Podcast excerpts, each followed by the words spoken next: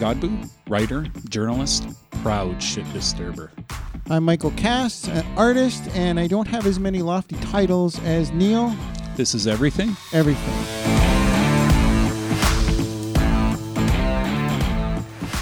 Religion.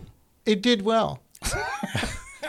Well, I, I think the timing might have had a little bit to do with that. I think so, and I think uh, the timing and we were we were respectfully disrespect. No, we were uh, respectfully irreverent. Respectfully sacrilegious? Oh, I like what you put. Uh, we were religious or sacrilegious or yeah, yeah. But today, and in fitting, it's apropos because now I can say it. What you wanted to say last I, week. What I've been wanting to say for like a m- months is that we are recording this episode in the new home of uh, Arts North Digital Media Center and the new podcast studio for Arts North. You can check it out, read about it. All we, we, we've been the test. We've been recording here the whole time, but we've been the test of the equipment and the site. And we were, yeah, yeah, yeah. So I'm I'm really happy. And, this week we're going to be talking about art and journalism. well, I, I think the two of are, are related in in that both are a creative process. I mean, I Kathy Travers used to say, right, call, me her favorite fiction writer, and I don't write fiction. Well, I did write fiction for a time, but um, professionally, I, I write nonfiction. But uh, any uh, any writer will tell you, writing fiction, or writing nonfiction, there there still is a, a, a hearty dose of creativity involved in terms of, of choosing words and, and and just the creating looking at a blank page or a blank uh, screen on a on a laptop and you've got to start somewhere I, Who was it that said writing is easy? All you have to do is stare at a blank page until little beads of blood form on your forehead. I don't know who said it but I agree with it I, you know, and, and I and I'm no writer. Like I, I'll never, I'll never profess to be a writer. But I have to agree. Like when it comes to like, oh, I got to write copy, for instance, for an ad or for something. Yeah, yeah. But you have to do it for a living. I, I can't even imagine. Uh, yeah, my my someone dear in my life uh, many years ago. Um, he's dyslexic. That's why I hesitated. I don't want to out him. Um, it, it, a dyslexic friend of mine asked me, "How do you do it?" Because for him, what I do writing for a living is literally magic. Um, this is a guy who can fix anything, who can build anything. Skills I certainly don't have. And that to me is, you know, when people say, "Oh, I don't have a creative bone in my body," I'm like, I'm like, I can't knit that, I can't crochet that, I can't cook like that, I can't build that, I can't make a cupboard, I can't, you know. So yeah, I, I believe the hu- I believe humans, in general, are are innately and in, like innately creative. And, and and I would say that that is hardwired evolutionary into our into our system. Uh, we weren't we weren't the biggest, we weren't the strongest, we weren't the fastest uh, critter on the land, um, but we were the most creative. I was watching. So there's a couple things. Um, but I was watching yesterday. I was watching a documentary on the history of mankind. So it was right from single cell organism, even before them, up to us, and it talks about the how the brain. You know, yeah, we we had to come down from the trees because that tree over there contains some fruit, and I've got to go get it. So we learned and we developed. We weren't the fat. We were not even close to the top of the food chain, and we still aren't. Yep. We like to think, you know, we like to think our brains have gotten us, but I mean, all you have to do is go swimming in off Australia to find out that we are not the top of the food chain, or wander around in a swamp in Calif- or uh, Florida. Exactly, but see how we wander off topic so I know. easily. you know, my my son, my stepson, the oldest, he said, he said, yeah, you know what? I've watched your your podcast has developed to where you are uh, you guys don't have to bring it back as much anymore. He We- says the first few podcasts you like were all over the place, and then he said Neil was really good at bringing it back on topic. I'm like, fuck Neil. I, I thought Fuck that guy. Oh, Jesus. Oh, there goes my ego. So yeah, uh, art and and journalism. And, when, and, and you're, but you're the artist here. You're the visual artist here. yeah, And and so um, let me ask you, when when that blank canvas, when the the the paint and the brushes are there, where does it start? Where does the magic come from? I, I was at a I was at a show. You they used to have artists art in the park, and it was a fundraiser for uh, MS. Young fellow, his mom had MS, and he was, so we'd go, uh, we'd sell the sell our art in the park, and and uh, and I had this this piece on the there was some heads in the mountains, and it was very trippy, very psychedelic, and and a guy looked at me, and he looked at that, and he looked at me, and he looked, and he goes, "Yeah, I can see." Yeah, I'm like, "No, no, no, no, no nothing." I said, "I'm I was I was not under the influence." He goes, "Well, how did you come up with that then?" And I said, uh, "I hate to like." Be a downer, man, but I was just like laying on the couch, Yeah. right? And and so for me, I I, I don't know uh, about other artists, but for me, it's just an idea that it could it could come from going for a walk. It could come from a lot of mine come from music, right? I suddenly and I mentioned this. I think. Uh, when we did, yeah, uh, when we spoke to spirituality, Carlos Santana, like I listened to his music, and for whatever reason, and Joe Satriani, for whatever reason, um, and two different types of music, but it just sparks something. Like I, I suddenly get an idea, and I go from there. And generally, what happens is it's never what my concept turns out to be.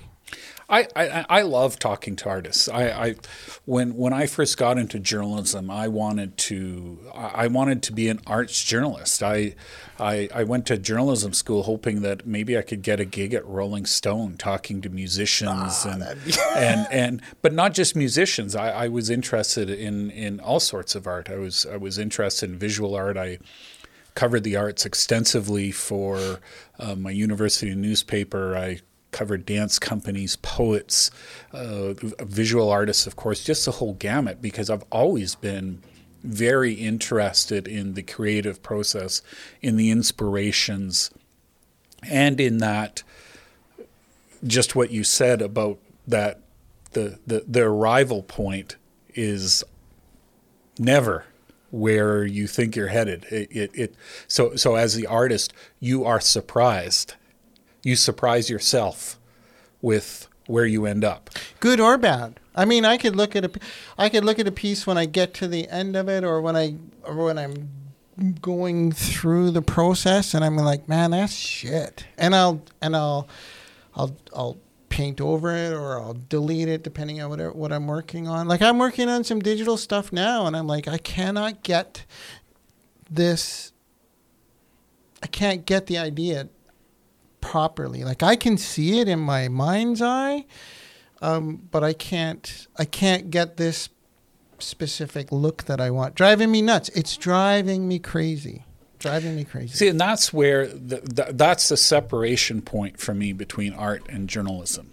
Is the artists have the freedom to let the the vision, let the story move them in surprising directions where where journalists are more bound to right here's the facts as we know them here's what my sources are telling me here's what these documents are telling me whatever it is.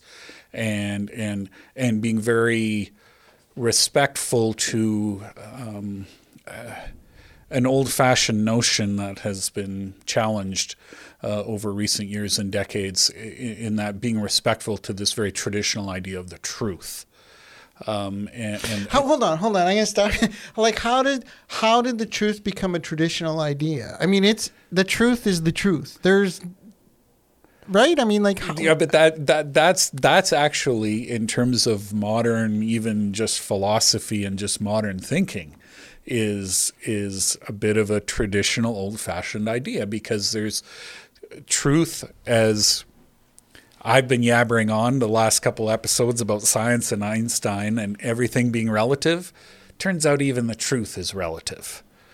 Right. It depends on where you're standing, right? Well, okay, yeah, that's what I was just. That's all a perspective, right? Like or perception. I mean, my truth is different than your truth, but the truth is the truth. The facts bear out the truth. Yes, I mean because at at some point is that Is yes, That the, is that? Did I say that right? I think so.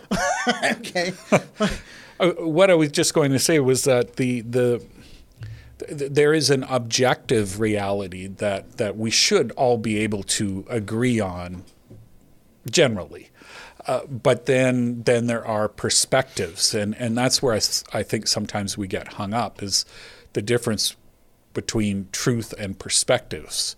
And so so certainly for this is one that's certainly top of mind uh, in Canada is is somehow that Indigenous history is is a different kind of history.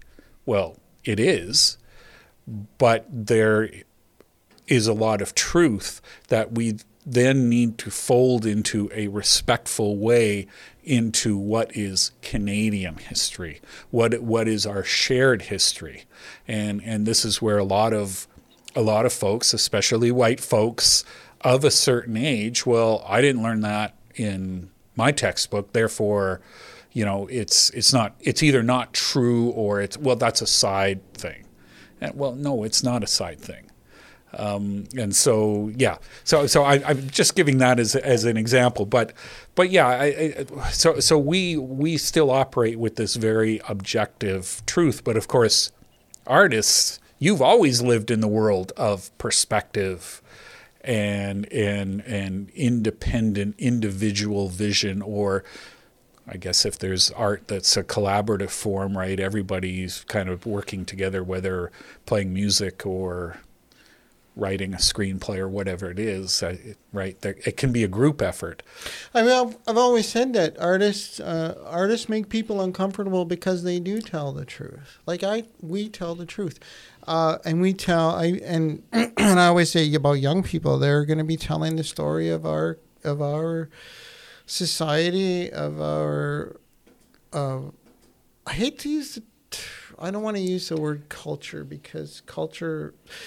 If I use the word culture, I mean all encompassing culture. All all of us as a whole. It doesn't matter what your pronoun is, what you identify as. What You're your a capital color- C culture to include all the cultures. Everybody. Yeah, yeah.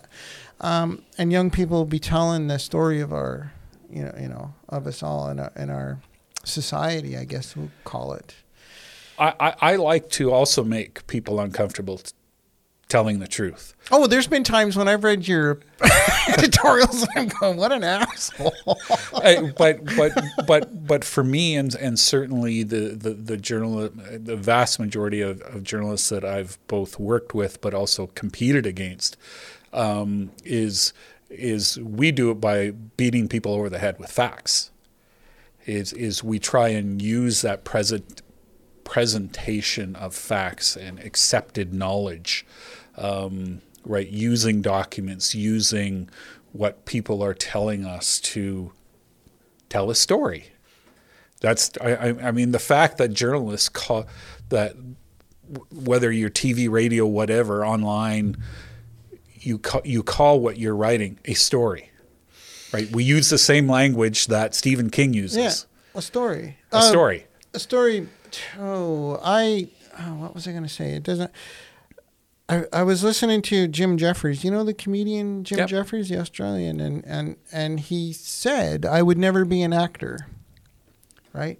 And Al Pacino said to him, "You tell stories. you tell stories." And I think um, people that can tell stories, whether it be fact based or fiction.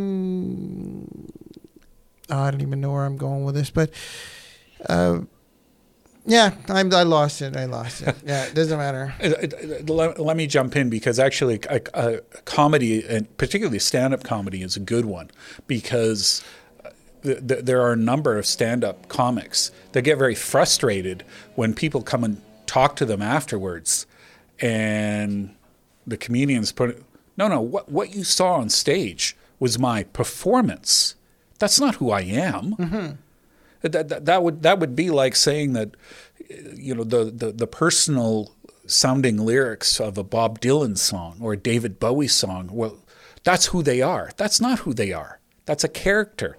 B- B- Bowie made that explicit that it's a character. But it had to have some. I mean, it was social commentary One hundred percent.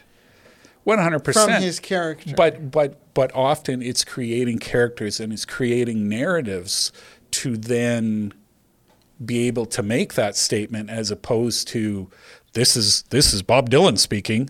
No, that that that's that's the magic of of of art, whether whether it's music or or or, or comedy, and of course a lot of social commentary in comedy, but again, com- comics get very upset when many comics get very upset when you, you try and project that that well that's that's who you are. No that's my that's my performance. Uh, of course some of it a lot of it depending on the comic is based in reality. And, and this is where I, I, I used to actually get put out when people used to ask me about my editorials and my columns. Well is that what you really think that's what i really think that that I, I, I don't write things I don't believe. Um, I I sometimes push the envelope uh, a little bit in in that I, I might say it a little strong more strongly. I might hold a stronger opinion to encourage conversation, but I'm always within the ballpark. okay, there's the phrase encourage conversation. And I think as as journalists, I, I always keep I have the word photojournal. I always wanted to be a photojournalist actually. Well, One of Photojournalism is a great example. At some point, you have to point at something and press the shutter. You are literally framing reality. That's what I do, but with words. But then you look at the, so let's look at the riots in Vancouver after the Stanley Cup, and there's that famous picture of the of the guy and the gal laying in the middle of the street. Anybody, you can look at that, and you can you can that story in anybody's head would be different than what I or what the facts bear. Yeah, one hundred percent, and i- i- it's that that's as a photographer yourself. I, I know you have photo gear, so I know you dabble in it. Is, is that photography is also the act of freezing time, which is also a very unnatural act. Photography gives us a glimpse into reality that simply doesn't exist. Stealing somebody's soul is what, what, what I was. Somebody said they would not let me photograph them. They said, and then, and this goes back to a, a, a, I think it's a it was a cultural thing for this person. There's no, you're stealing my soul. So we are stealing time. We're stealing a bit of time. We're, we're freezing time, Yeah. which which is of course technically technically impossible, uh, unless again you're talking to some theoretical physicist who says, "What all time exists." um, but Okay, never mind, never mind that. We've, we've we've we've already been there and done that. Yeah. But but uh, photography, I, I I think is is actually and and I include photojournalism in that. Is that it is really about capturing moments that are invisible to our naked eye because we our, our brain can't freeze time we uh, but photography can And our brains are notoriously in in uh, lie. They lie. They lie to us. So eyewitnesses. I mean, it's been it's it's been Yep. documented that you cannot trust an eyewitness any any longer. I mean. I mean, it would be nice to have an eyewitness to a crime, but uh, but our brains play tricks on us. 100% so speaking of, of brains playing tricks as an artist is there is there an element of a trickster to your to what you do in that are you trying to trick the viewer with technique with color with framing to see things the way you want them to see them That's a good question. Um, I may be doing it subconsciously. Uh, there are some pieces where I set out to to to to send a message for sure, right? Um, I have a show coming up in April. Oh, it is April, or maybe May. Okay, might push that push that aside. Where I ha- I I do make commentary, right? And it and it's and it and and people will see it. And then there's some where it's like, oh, this is pretty cool. I wonder how people will perceive it you know and then and then people see things in some of my work and my abstract work that i had no idea was there yeah. i i my favorite kind of art has and when i say art i mean capital a and that i mean this in terms of film visual art everything is is i love i love the trick i i, I love the artists that play with my head mm-hmm. and and lead me down a path and then pull the path away. Um, or or trick me into believing one thing and then you know ta-da oh I'm somewhere else mm-hmm. um, and, and, and it doesn't have to be a, a spectacular uh, you know sleight of hand uh, the the voice of fire the the painting that uh, the National Gallery bought in the 80s, and there was a huge uproar because they spent five million dollars on on uh, an American abstract painting, and of course the painting is uh, three lines of color. Mm-hmm. Um, so so basically two, and it's a huge painting. It's I think it's about eight feet tall by about uh, three and a half feet wide or four feet wide. It's a massive painting. Um, and it's basically two navy blue strips with a bright strip of orange in the middle. That's it. Mm-hmm. I could paint that. Anybody could paint that. Why are we spending $5 million on it? It was only when I saw it in person at the National Gallery in Ottawa that I realized what a brilliant painting it was because and and the the name is suggestive voice of fire because when you get within about anywhere from about three to five feet from the painting it shimmers it, it, it literally plays tricks on your eyes because the the the colors are so um, deep, so bright, vibrant, and then the contrast of the edge of the bright orange with the edges of that deep, deep midnight blue, they contrast each other so much that the eye can't can't hold the line solid, and so it starts to shimmer. It starts to shimmer, and close your eyes after looking at that and and see what you see. You would see the painting and re- yeah. So so I you know when I first saw that painting, I thought, oh, good God, yeah. right? Why did they, you know, spend that? But I understand it now. And you know, Lisa and I were talking about earlier today. We were talking about uh, the Group of Seven, and she hated the Group of Seven until she saw them their work at the National Gallery, and I love the I love Lawren Harris. The simplicity, this the, it just.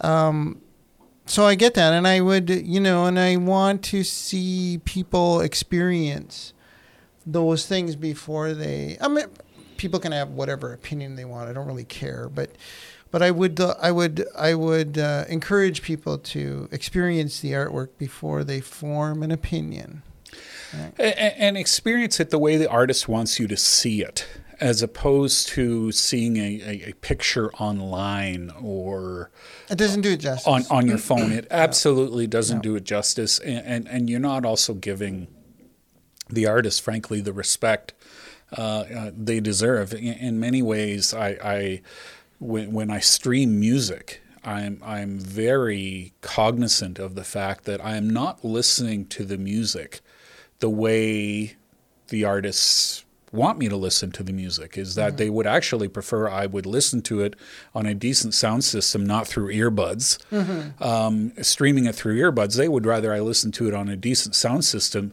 from a CD. From a CD or an LP? No, no, because it's all recorded digitally now.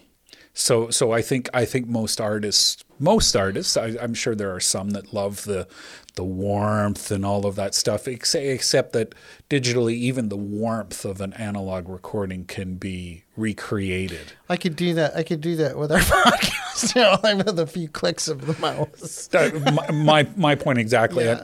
And, and there are a number of artists that routinely do that.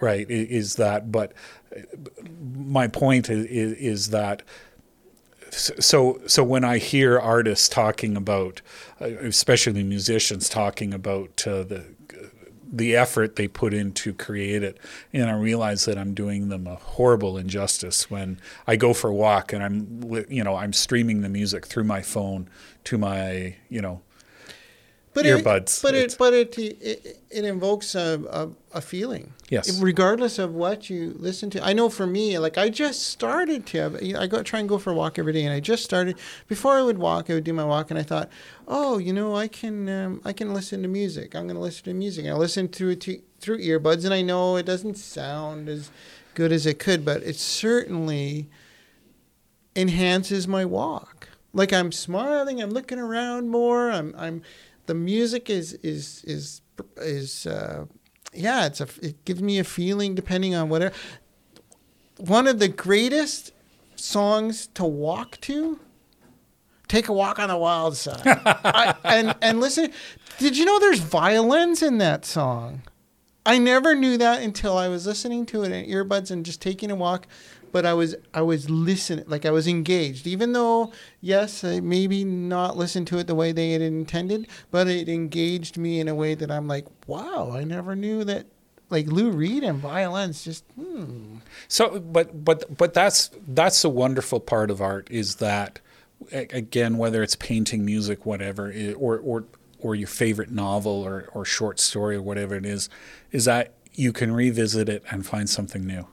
So when you when you're sitting down to write um, a fact-based piece, not an opinion or editorial, but say for instance, um, what's happening here in the city, Okay. our wonderful uh, um, drama that's unfolding in City Hall. Okay. Do do you try and find ways to take the facts and make them more palpable or more interesting or It, it, it's not so much uh, uh, palatable is actually an interesting choice of words because, uh, particularly with something like what's going on at, currently in Prince George City Hall, is complicated. And so, palatable in terms of making it understandable, of trying to line up the pieces and present the puzzle pieces in a way that um, makes sense but also recognizing that we have some puzzle pieces, but we don't have all the pieces.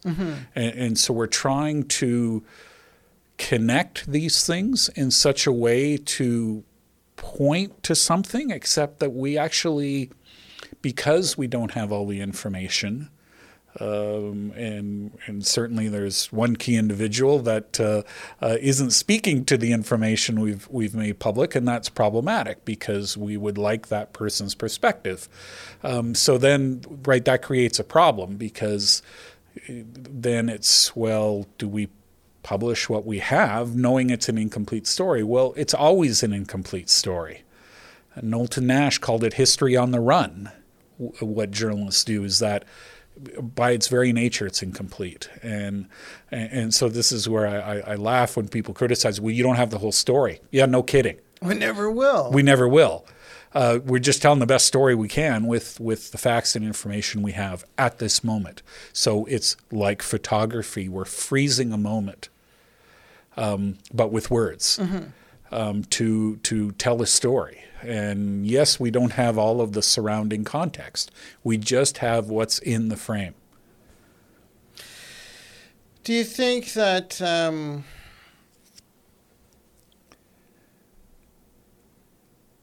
so when people like like I want to get into fake news a little bit, I know because your your tweet today was uh, interesting about the was it Kamloops, the Oh, fake news, right? Like Yeah, so, so, someone vandalized a, a, CBC CBC radio me, car. Fake news that that that really bothers me. Where Um, but then again, I mean, it goes back to perception, right? That's the person's perception of of reality. Yeah, and and uh, th- what what al- what saddens me uh, about that so much is just that that, that it's uh, what's the old saying? Don't shoot the piano player, right? Don't don't shoot the messenger. Yeah. Um, and, and so so what? In in many ways, just because, uh, you know, as you said about artists making people uncomfortable, um, why why be mad at the artist? Why be mad at the journalist for that depiction of the world? Um, now, of course, it's tough with news because news has has a has a weight, has a cachet that that this this is accurate. Um, we we we own our mistakes. We let people know when we've made mistakes. We run corrections. We do all of those things to um, and, and, of course certainly it's deeply embarrassing when when we get it wrong or or we have key facts that were just incorrectly reported uh, that's that's really embarrassing uh, and and I know I take it very personally and and so do others that, that this is where uh, and again, I, I, think I'm tapping into some of that artist stuff. Is that like artists, as, as journalists, we feel that we're that we're on a tightrope, that we're on a high wire, and everyone's watching, and and and there's this don't slip uh, mentality. And, and and I know that. I mean, do you feel that way? That once you're done a done a work, and as you said, you're having a show, and now it's out there. It's not it doesn't belong to you anymore. It's everybody can look at it and have their opinions and see what they're going to see.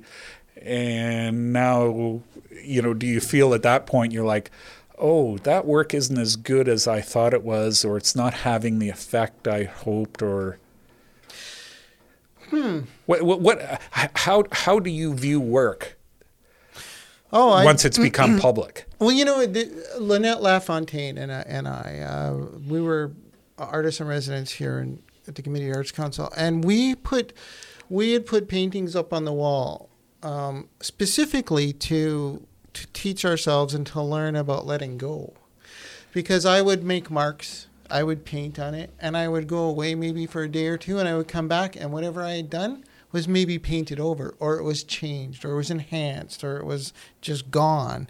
And I was like, at first I was like, you know, uh, but it taught me that once, so once I put a piece out, it's done. It's like, if people like it, okay, great. If it, if it, if it conveyed the message that I wanted to convey, great. If it didn't, uh, you know, so when you say the tightrope, I'm like, I, I can't, I guess when I was younger, I got I under I I understood that where I was when I was when I had a thinner skin, and I was worried about what people thought about any particular work. Uh, now I I'm surprised because say I had a show here, oh, pre-COVID, um, and somebody bought the the one piece that I thought would not sell.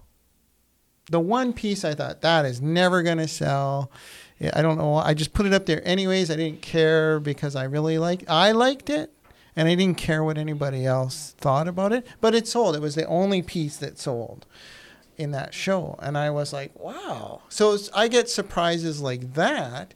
But when people um, I'm reminded of an artist when I was working in Saskatchewan at Kenderdine campus, Emma Lake Art uh, camp. And I went to talk to an artist and I said, Oh, I said, do you know what I see in that? And she looked at me and she looked like, like intensely and she goes, I don't give a fuck what you think. I don't give a fuck what I you see. I don't believe that. I don't believe that. And I don't know if that was her. And it's not that I don't give, it's not that I don't care. It's just that it doesn't, it doesn't impact me the same way as it did years ago. I'm like, great. I'm glad you see that. Is that something you want to talk about? you know, and if not, great. If you don't like it, great. I. I and the reason I don't believe artists say, "Oh, I don't give a fuck what you think," is is the, eh, the reason I don't believe that is by their very nature, an artist has pride in their work, and and also there's there is ego involved for an artist, right?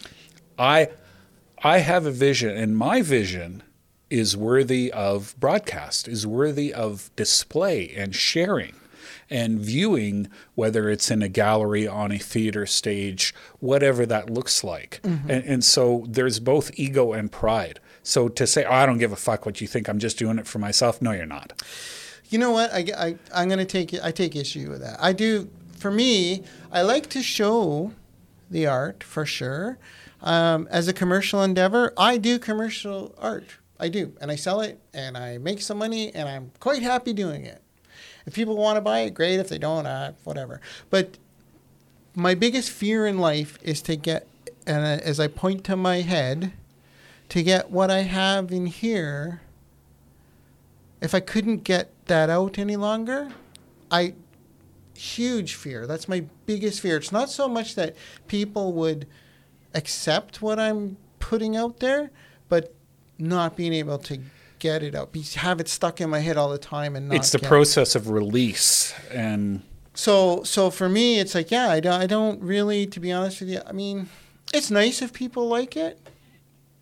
It it's nice and and, and it feels good, but but vanity and ego is pride cometh before the fall. A, a, a second time, I'm going to mention David Bowie uh, in in in this podcast. David Bowie was uh, once interviewed at the height of his career, and and the interviewer was talking about how people were criticizing, you know, for his way of dress and and and just the, some of the weird things he was doing, and you know, basically the interviewer was saying, you know, are you okay with people calling you weird? And strange and different. And Bowie's response was, I, I thought so perfect and, and I thought so real and honest. He said, Of course. Those comments hurt. He said, I'm I'm extreme I'm extremely sensitive as a person. That's what makes me a good artist. And he said, but my need to be an artist overrides my sensitivity.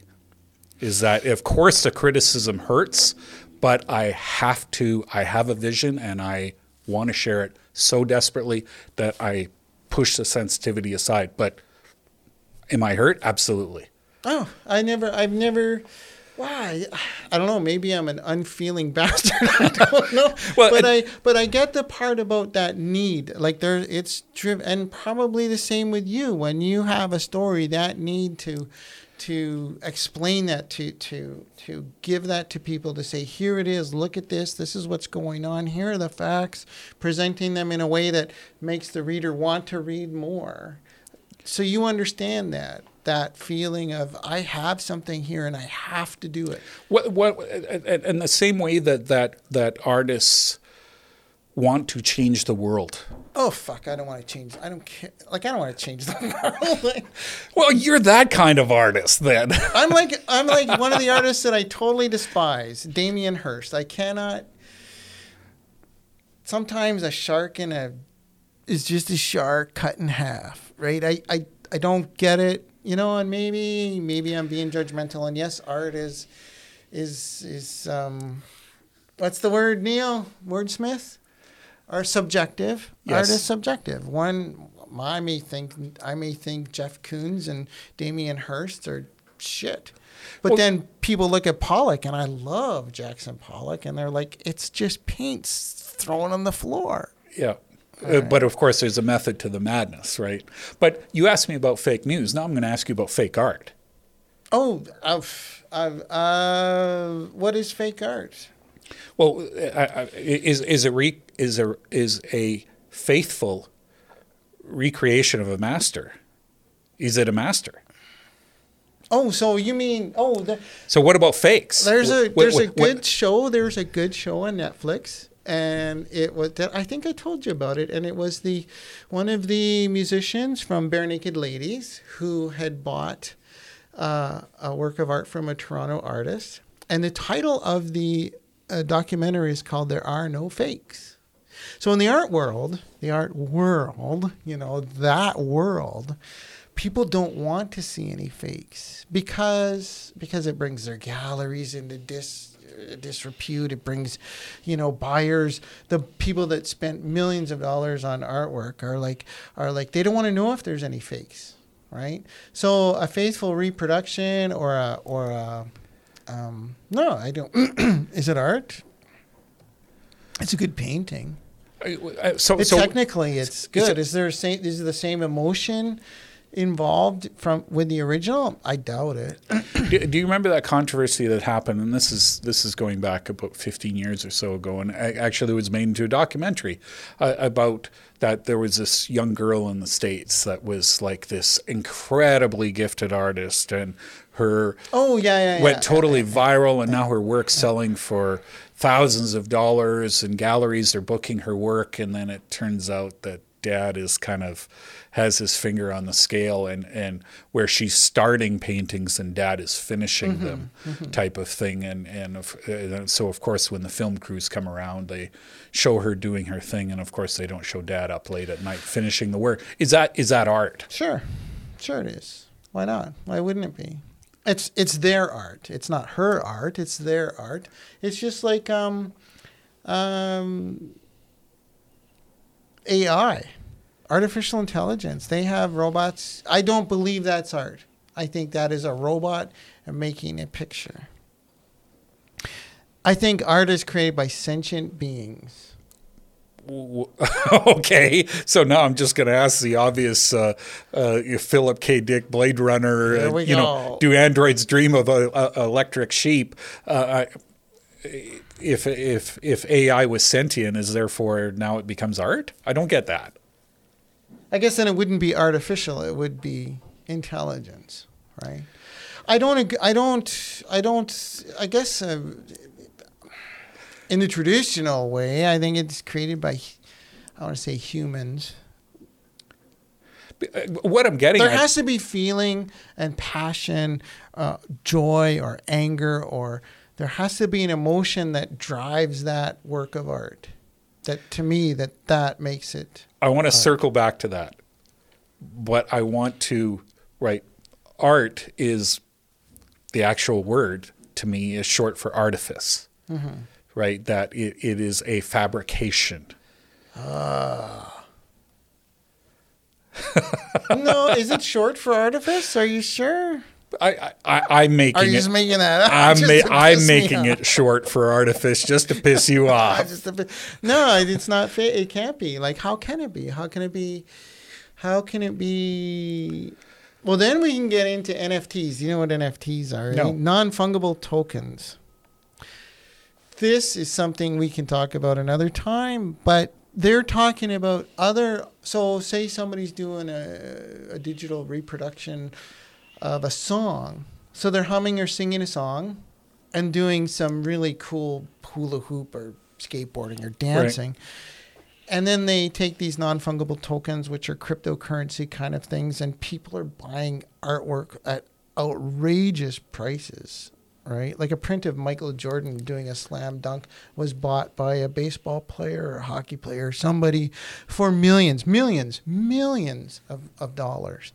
And but then it, copyright comes in right that's not mine that's you know that's not yours you don't own that and this is that's my song and you're humming my song and so it's opened up these whole things but we can talk about that later i i uh, I don't think art. There is no fake. Art. Well, there is fake art, but there's So so let me circle back because you there are no you, fake artists. you, you you used you used a word that I always latch onto, which is that art for me is successful art for me conveys emotion, conveys feeling, and more importantly, makes me feel something. Uh, even if it's something I don't want to feel, I, I'm still having an emotional, a visceral reaction, whatever. I'm I'm I'm reacting um, in an intellectual way, in an emotional way, or a combination of of both. And so that's where I where I draw the line between sincere art and insincere. Well, see art. now you've made me look at it from a totally different way. I've only looked at it from the from the artist standpoint. I've never looked at. I've never looked. Oh, at, so you don't give a shit about the I viewer? don't care what the person. I don't care what you think.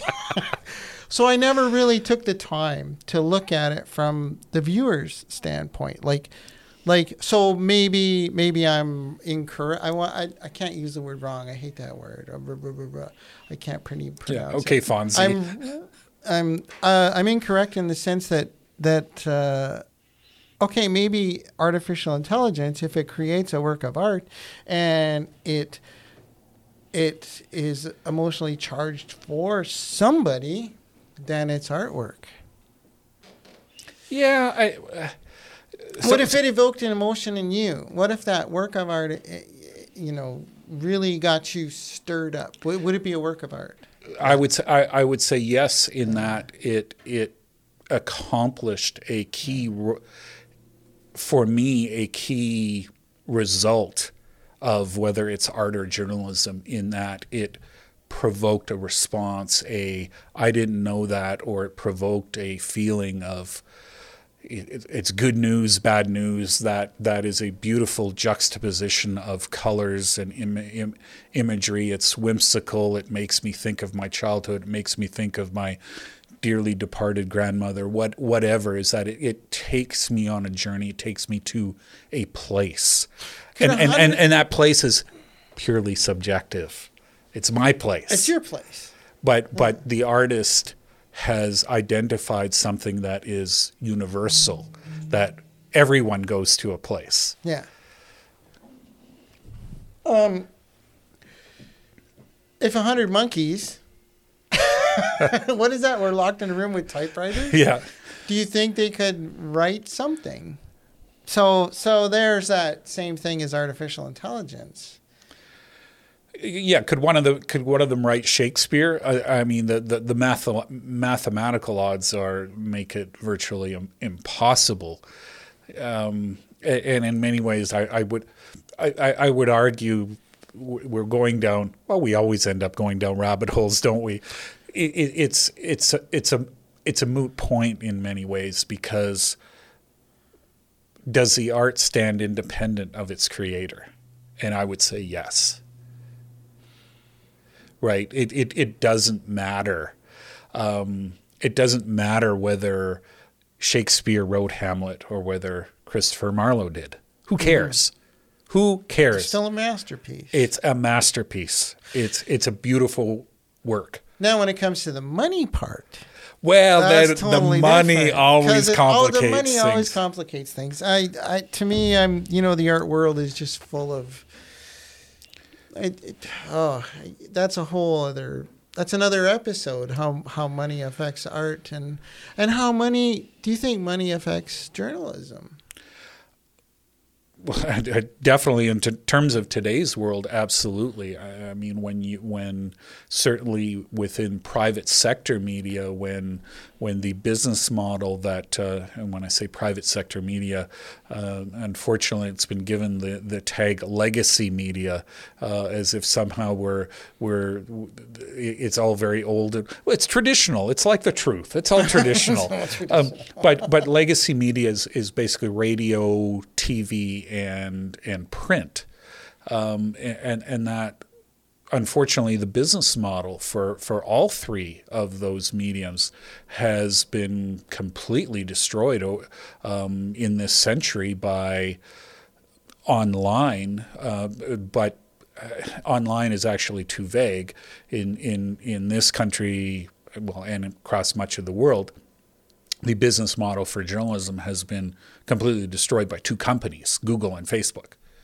Um, they they eat up the advertising revenue that radio stations and TV stations and newspapers that the journalism journalism was paid for by those advertisers. Mm-hmm. And and it was That's what that's what killed my job. That's right. it's the truth. It's the it, truth. It is yeah. the truth. It is the truth. And and it's uh, and and I have lost my job in this industry twice from cutbacks. Fucking Google fucking Google, fucking Facebook. oh no, they're gonna find us. They're gonna. No, but but but but it, it's and and I watched. I don't know if you've watched The Social Dilemma yet. Yeah, yeah, it's a it's it's quite. Um, it, it, it's it, it's not just a. it's not just wreaked havoc, of course, economically. It has reached ha- ha- wreaked havoc uh, culturally and socially, and we're still coming to terms with it. And I think, and this is something that we'll maybe will maybe tackle next week. I think it's it's had an impact mentally. One hundred percent. It's it's it's had an impact on on our relationships, um, and and we've literally thrown our our kids and our young people to the wolves.